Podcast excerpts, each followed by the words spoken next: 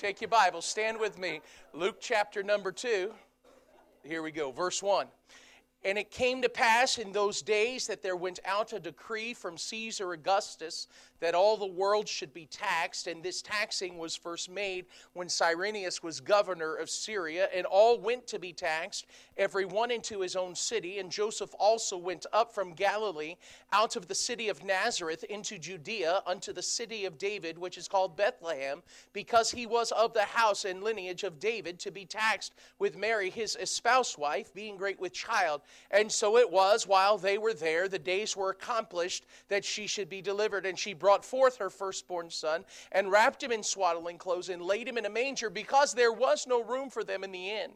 And there were in the same country shepherds abiding in the field keeping watch over their flock by night. And lo, the angel of the Lord came upon them, and the glory of the Lord shone round about them, and they were sore afraid. And the angel said unto them, Fear not, for behold, I bring you good tidings of great joy, which shall be to all people. For unto you is born this day in the city of David a Savior, which is Christ the Lord. And this shall be a sign unto you ye shall find the babe wrapped in swaddling clothes, lying in a manger. And suddenly there was with the angel a multitude of the heavenly hosts praising God and saying, Glory to God in the highest, and on earth peace, goodwill toward men. And it came to pass, as the angels were gone away from them into heaven, the shepherds said one to another, Let us now go even unto Bethlehem and see this thing which is come to pass, which the Lord hath made known unto us. And they came with haste and found Mary and Joseph and the babe lying in a manger. And when they had seen it, they made known abroad the saying which was told them concerning this child.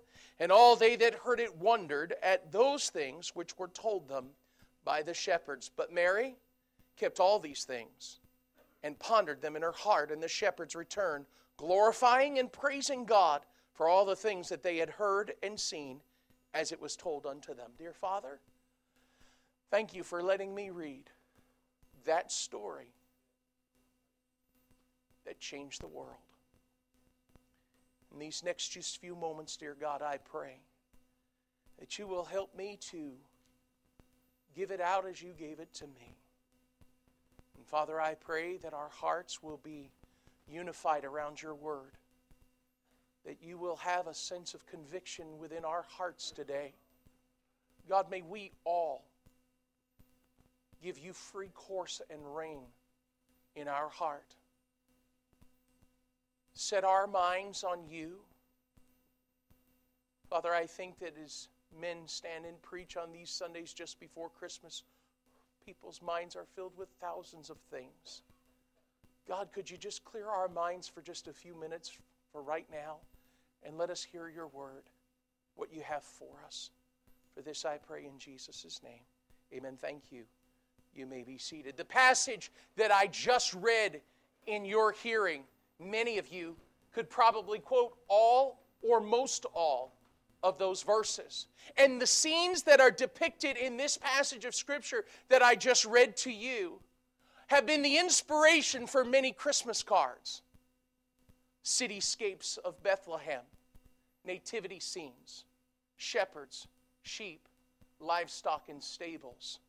I look at these and I, I see in my mind's eye, I see pictures of hillsides and starry nights and I see these images that are all portrayed, and Christmas cards are a wonderful way to capture just in one image, with a simple phrase, the very message of what Christmas is about.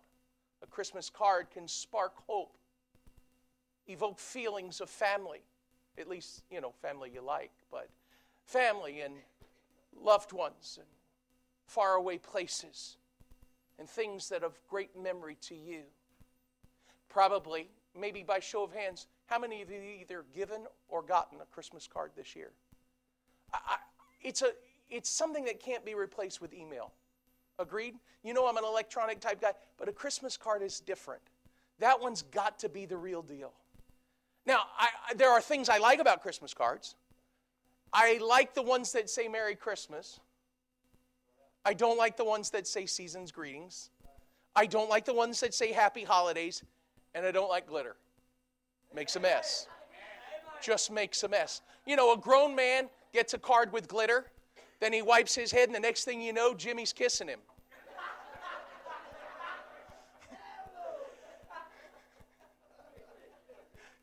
Well, that's the gift that keeps on giving, Brother Rutledge. I'm going to tell you.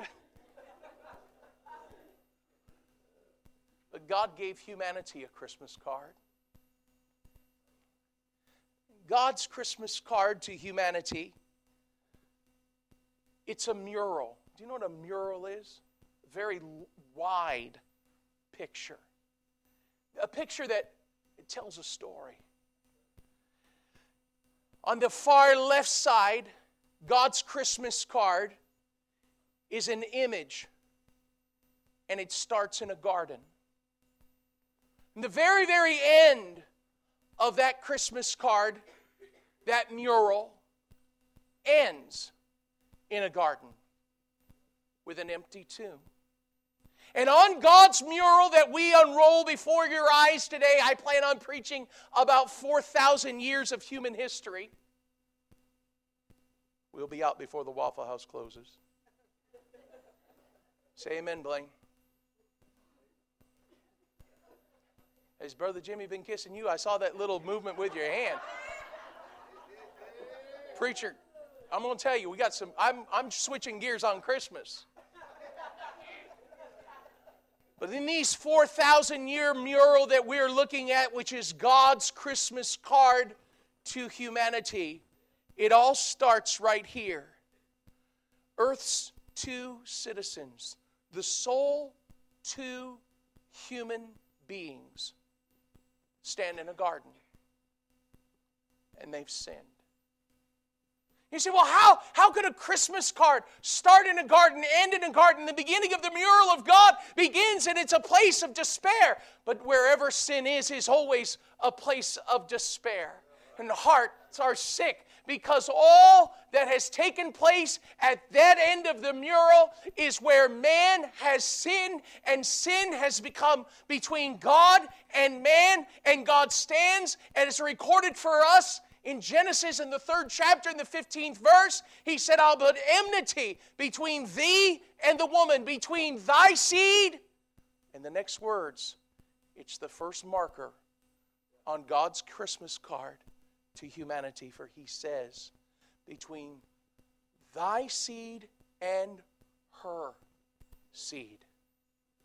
You read that and you just know biologically speaking and genetically speaking, she does not have seed. But God stood there at the very beginning of this Christmas card and raised a telescope that would say, I can see 4,000 years from now in human time that there will come my son, the seed of God will come through Mary. And from that point, man will have a Redeemer available to them. God's Christmas card starts here. It's a sad beginning, mournful and woeful, because every child that comes from this family will be stained with sin. Eve was deceived, but Adam chose to eat it. God held Adam accountable for that, and because God held Adam accountable, we all are accountable for all have sinned and come short of the glory of God. For as by one man sin entered into the world, and death by sin, so that death passed upon all men, for that all have sinned. You say, boy, that sounds powerful. Uh, that's the Bible, Romans 5 12. That I didn't make that up. That's scripture. And so here God stands and he, he is standing before man, and, and now these two will have children. Oh, she's going to have pain in childbirth. Why? Sin in the first home, one fourth of the world's population will be eliminated. A brother kills a brother. Only four people on earth. yes, ma'am, without a gun. Now we're down to three sin. And then the stain of sin travels down the river of humanity. And along the way, God has set up men who will stand both as patriarchs and prophets, men who will hold the pen in the Psalms, psalmists and patriarchs and prophets, and they will stand and raise the banner high and say, But there is coming a day, though the stain of sin is affecting humanity, God cared about humanity enough to say, I will redeem them Abraham. Abraham and Isaac and Jacob, these men were given a promise that from them all the nations of the earth would be blessed, and these men would continue that promise on. And then you have men in the Psalms who begin to write about a Messiah who would come. Even at the end of Genesis, in chapter 49 and verse number 10, God declares through one of his to say, through um, uh, the patriarch Jacob, he will say that the scepter will not depart out of Judah until Shiloh, capital S, Shiloh, Jesus Christ, the Savior, the Messiah, the anointed one will come. He was promised to come. And God, though He stood at the beginning of God's Christmas card to humanity, while man sinned, God saw all along the way that there would be a Redeemer for mankind. And all along the way, He gets a patriarch to say, Shiloh is coming. A few hundred years and thousands years passed Moses, in the second giving of the law, talks about how there would be a redeemer who would come. Others, David will write, other psalmists will write, and they'll talk about the Messiah who will come. Then, 700 years before, an angel will show up and talk to Mary. Isaiah stands with God's Christmas card and says, I got something for you. Behold, a virgin shall, shall conceive. She'll bring forth a son. And his name be what? Emmanuel. God with us. Two chapters later, in the midst of Israel's despair, as exile is, is pending on them and the powers of being in captivity are there, and they recognize those things, Isaiah stands with a message of hope and says, For unto us, chapter 9, verse 6, unto us a child is born, unto us a son is given, and the government will be upon his shoulders, and his name shall be called Wonderful, Counselor, the Mighty God, the Everlasting Father, the Prince of Peace. The government will be upon his shoulders.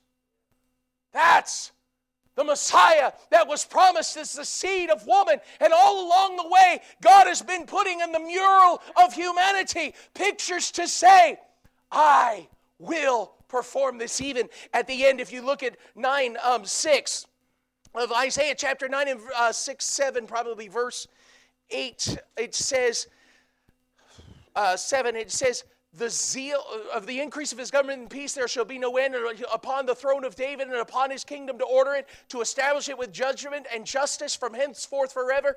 The zeal of the lord of hosts will perform this. There's a subtext underneath this mural. There's an underlying current. For all along the way satan has been involved trying to thwart the plan of god and it's the zeal of the Lord of hosts that will perform the fact that there will be a virgin, and she will bring forth a son. And his name shall be called Wonderful, Counselor, the Mighty God, the Everlasting Father, the Prince of Peace. And as Satan is at work, I'll show you how he's at work. If you read the genealogies, which some of you skip, so and so begat so and so and begat so and so, and you say, so? But that tells the story how Satan attacked and attacked and attacked to stop the bloodline of Christ. In Matthew's account of the genealogies, there are five women that are mentioned. Five. Two are prostitutes, one is an adulterer, one is a foreigner, and the other, the fifth one, is one who found favor with God. Make no mistake that the fifth woman, who was Mary, who bore Christ, was the one who marked grace all along the way of prostitutes and adulterers and foreigners. God included all of them. And each of those showed up in the line of Christ. Why? One, to demonstrate that He is going to save whosoever will. Number one. Number two, it's going to demonstrate the fact that God has used his zeal to perform that which he promised through his prophets. And now, here we have the mural of God, intersections where God has lined up prophets and priests and patriarchs and psalmists to tell the story that Jesus Christ would come. And Isaiah's there, and he gets to tell this story. They're in the midst of despair in Israel, and now they hear about the promise of a Messiah that is going to be coming. 700 years more would pass, but not before we would hear from a prophet named Micah. And he'll say, But thou, Bethlehem of Ephratah, Ephratah, old school name for Bethlehem, Though thou be little among the thousands of Judah, talking about villages, communities, cities, towns, though thou be little among the thousands of Judah, yet out of thee shall he come forth unto me that is to be ruler in Israel's, whose going forth have been from old and from everlasting. Micah, this prophet, and he, not alone for Zechariah and Jeremiah, would also speak of the Messiah that would come, but just kind of skipping across this timeline. By the way, if you're keeping track, I've gone almost 4,000 years of human history, but that doesn't mean the message is ended because I'm just introduction because I have three points to give you, but I don't have a poem. And so in this timeline, as it's coming across, and we get to Micah, and he stands there, and God gives him this and says, Hey, Bethlehem, God hasn't forgotten you. From you will come just because David is gone. That's the hometown of David. Just because David's gone, God hasn't forgotten. Micah, Malachi will mention the one who will come. and then we get to 400 years where God says nothing. That's 10% of my 4,000 year timeline. 400 years, God says nothing. No word from God. But are God's promises still sure? In times of darkness? Is God's word still sure in times of silence? When the battle is heated or when the battle is cooled, when tough times come or when tough times go, we know God's promises are sure. We know God's promises have truth, for God's word is true. And so no word comes until we get to the genealogies in Matthew. He'll cover 42 generations, 42 family groupings. Luke will do the same thing, but he'll cover 76 families. Matthew will cover from Abraham to Christ. And Luke will do it backwards. And he'll cover everyone from Christ to Abraham to Adam. So we get 76 family groupings that are listed there. I mentioned the five women that are there, and there are countless others of times when you read those names and you go back and you say, Why is that name there? And you go back and you see whatever sin or grace was administered in that moment of sin, and how Satan tried to thwart the plan of God. But the zeal of the Lord of hosts will perform this. God will see to it that man who stood in the garden in sin, that man will have a redeemer. A sovereign God will stop the very plan of Satan who would try to hinder the salvation of man from taking place. Bring your Christmas cards, glitter, and all you got. But I'm showing you today God's Christmas card to humanity is a 4,000 year timeline filled with images of great things that took place out of simple, ordinary people. You know, now we're in the room of Joseph. He's engaged, you know.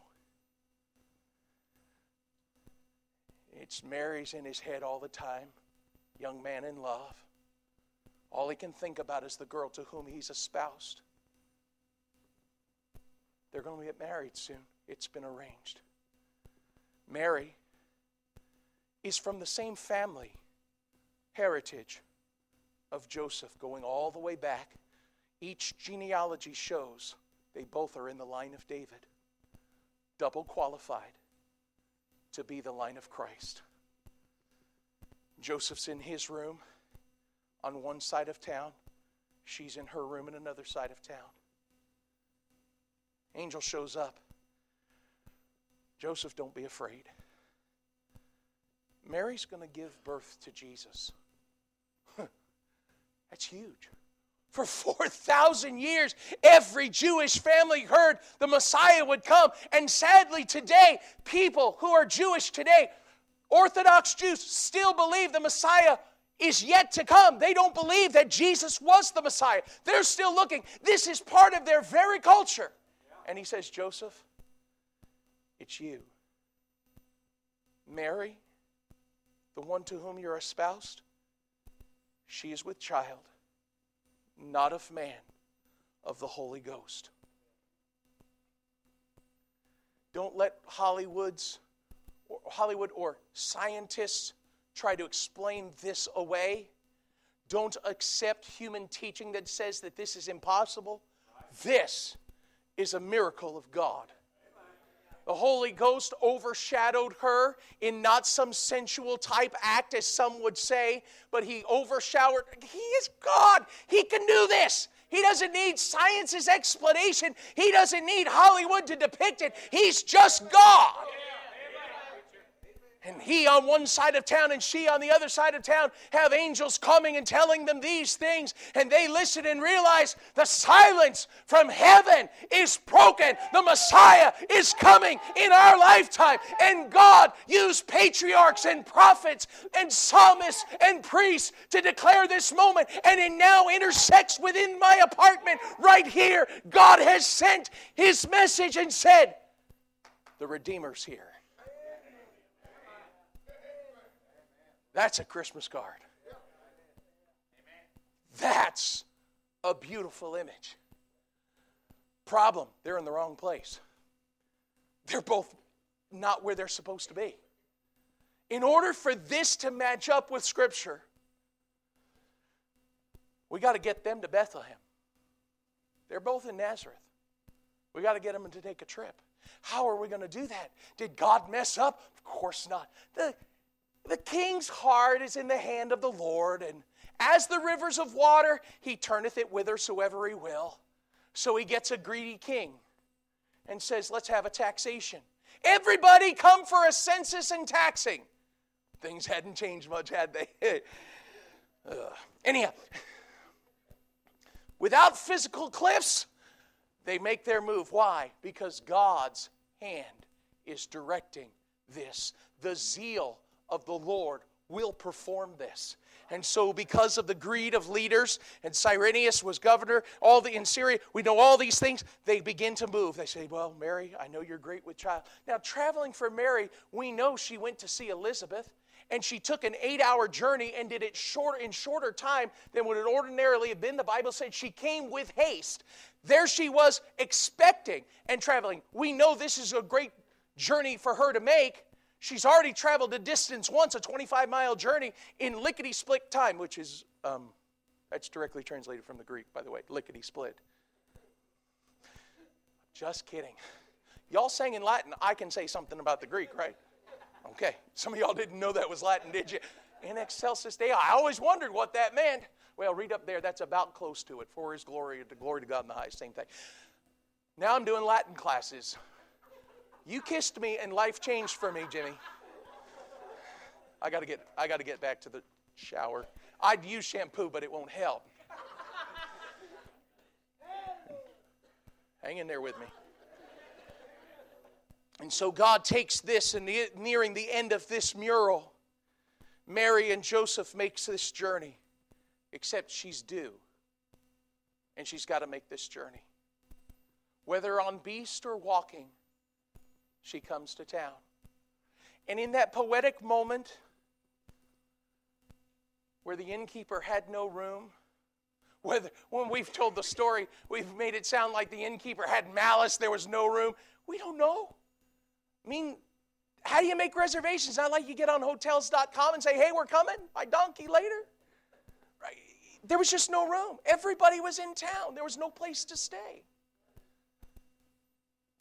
And God chooses to let that be a metaphor, a word picture to show how the world will have no room for this Messiah.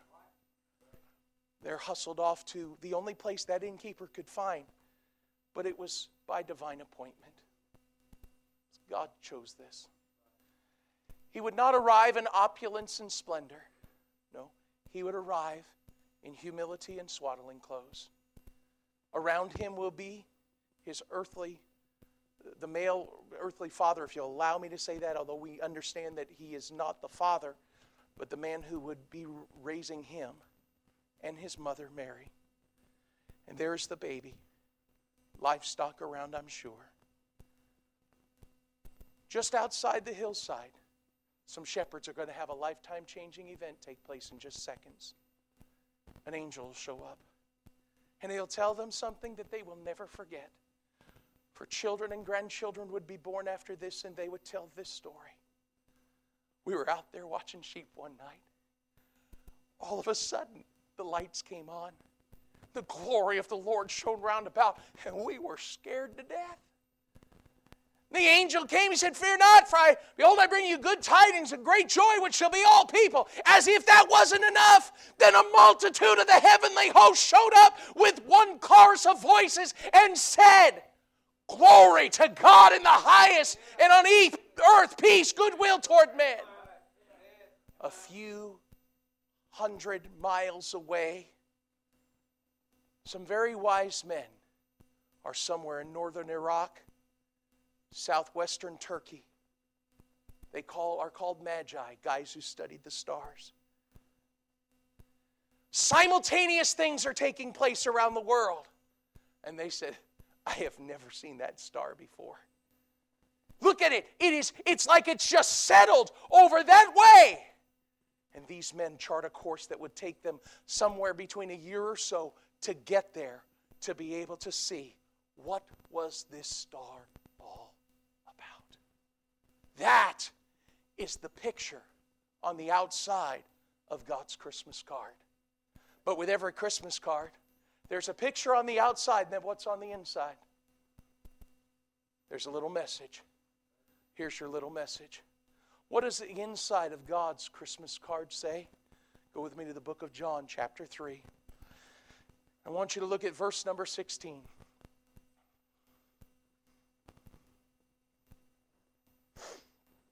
John chapter 3.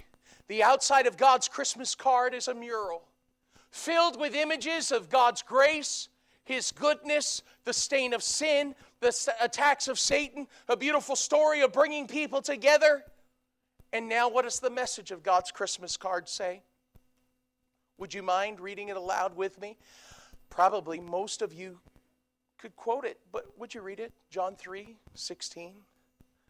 For God so loved the world that he gave his only begotten Son, that whosoever believeth in him should not perish, but have everlasting life.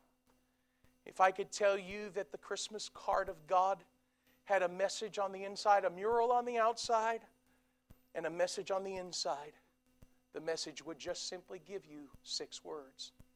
Number one, God loved. For is that not the very message of Christmas. For we note what the verse says For God so loved the world. The message of Christmas is this it's more than just a pretty image that evokes a, a wonderful, uh, empathetic feeling within us, or to say an emotional response that makes us think of family and friends and distant places and good times in the past. The message of Christmas inside of God's Christmas card, behind that mural of God's grace, is this God loves the world. You say, well, Brother O'Malley, the outside of that card reminds me that the world sinned, that the world, that the world strayed, that the world has sunk in depravity. And I'll tell you on the inside of that card, it'll tell you God loves you anyway. For God so loved the world. He loved its places, He loved its people, but most of all, He loved its potential. He saw not what we were, but what we could become. The second, second set of words that I would show you in God's Christmas card would be not just that God loved, second thing, God gave. For God so loved the world that He gave. God loved, number one. Number two, God gave. May I point this out? You can take uh, exception with me if you will on this. Pastor, I believe that when God gave, we, we know God loved. Because loving always prompts giving. The lack of giving is always traced to the lack of loving. When there is no loving, there is no giving. And when there's no giving, you can tra- trace it right back, there's no loving. But I look at this and I realize that the first Christmas gift, God giving Jesus, It was also the first Christmas, not just the first Christmas gift, but it was also the first missions offering. Think about it. God gave Jesus. That's the first missions offering. Now, of course, as a missions guy, I got to throw that in there, but that's a little extra. You can munch on that for a while. God gave. What did He give? Something that was precious, something that was priceless, something that was personal to Him. But most of all, it was something that was powerful because the only thing that could go back to this point on the timeline, the very far right, far left side of the mural of God, was the stain of sin. And the only thing that could fix that, God looked at the timeline of man and says, I love them. So what did he do? He gave to them. What did he give? Something that was personal, something that was precious, something that was priceless, but something that was powerful because his son, Jesus Christ, is the only one that could repair this breach. The only one that stood between God and man was the man Christ Jesus. And so Jesus, God gave his son, Jesus Christ, to save the world. So I look at the inside of God's Christmas card. Number one, it says God loved, period. Second line, God gave. Period. Third thing, last two words God promised. Notice what it says that whosoever shall believe whosoever believeth in him shall not perish but shall have everlasting life believe that would be a double promise would it not be but have everlasting life shall not perish what does that mean god promised to deliver anyone who would believe. You say, well, Brother O'Malley, I've really heard smart people say that it's not, that doesn't really mean everybody. Well, as kindly as I know how, in the spirit of Christmas, I can tell you this they're wrong! Just thought I'd help you. God will save all. Everyone who believes, He'll save them. You say, Are you sure?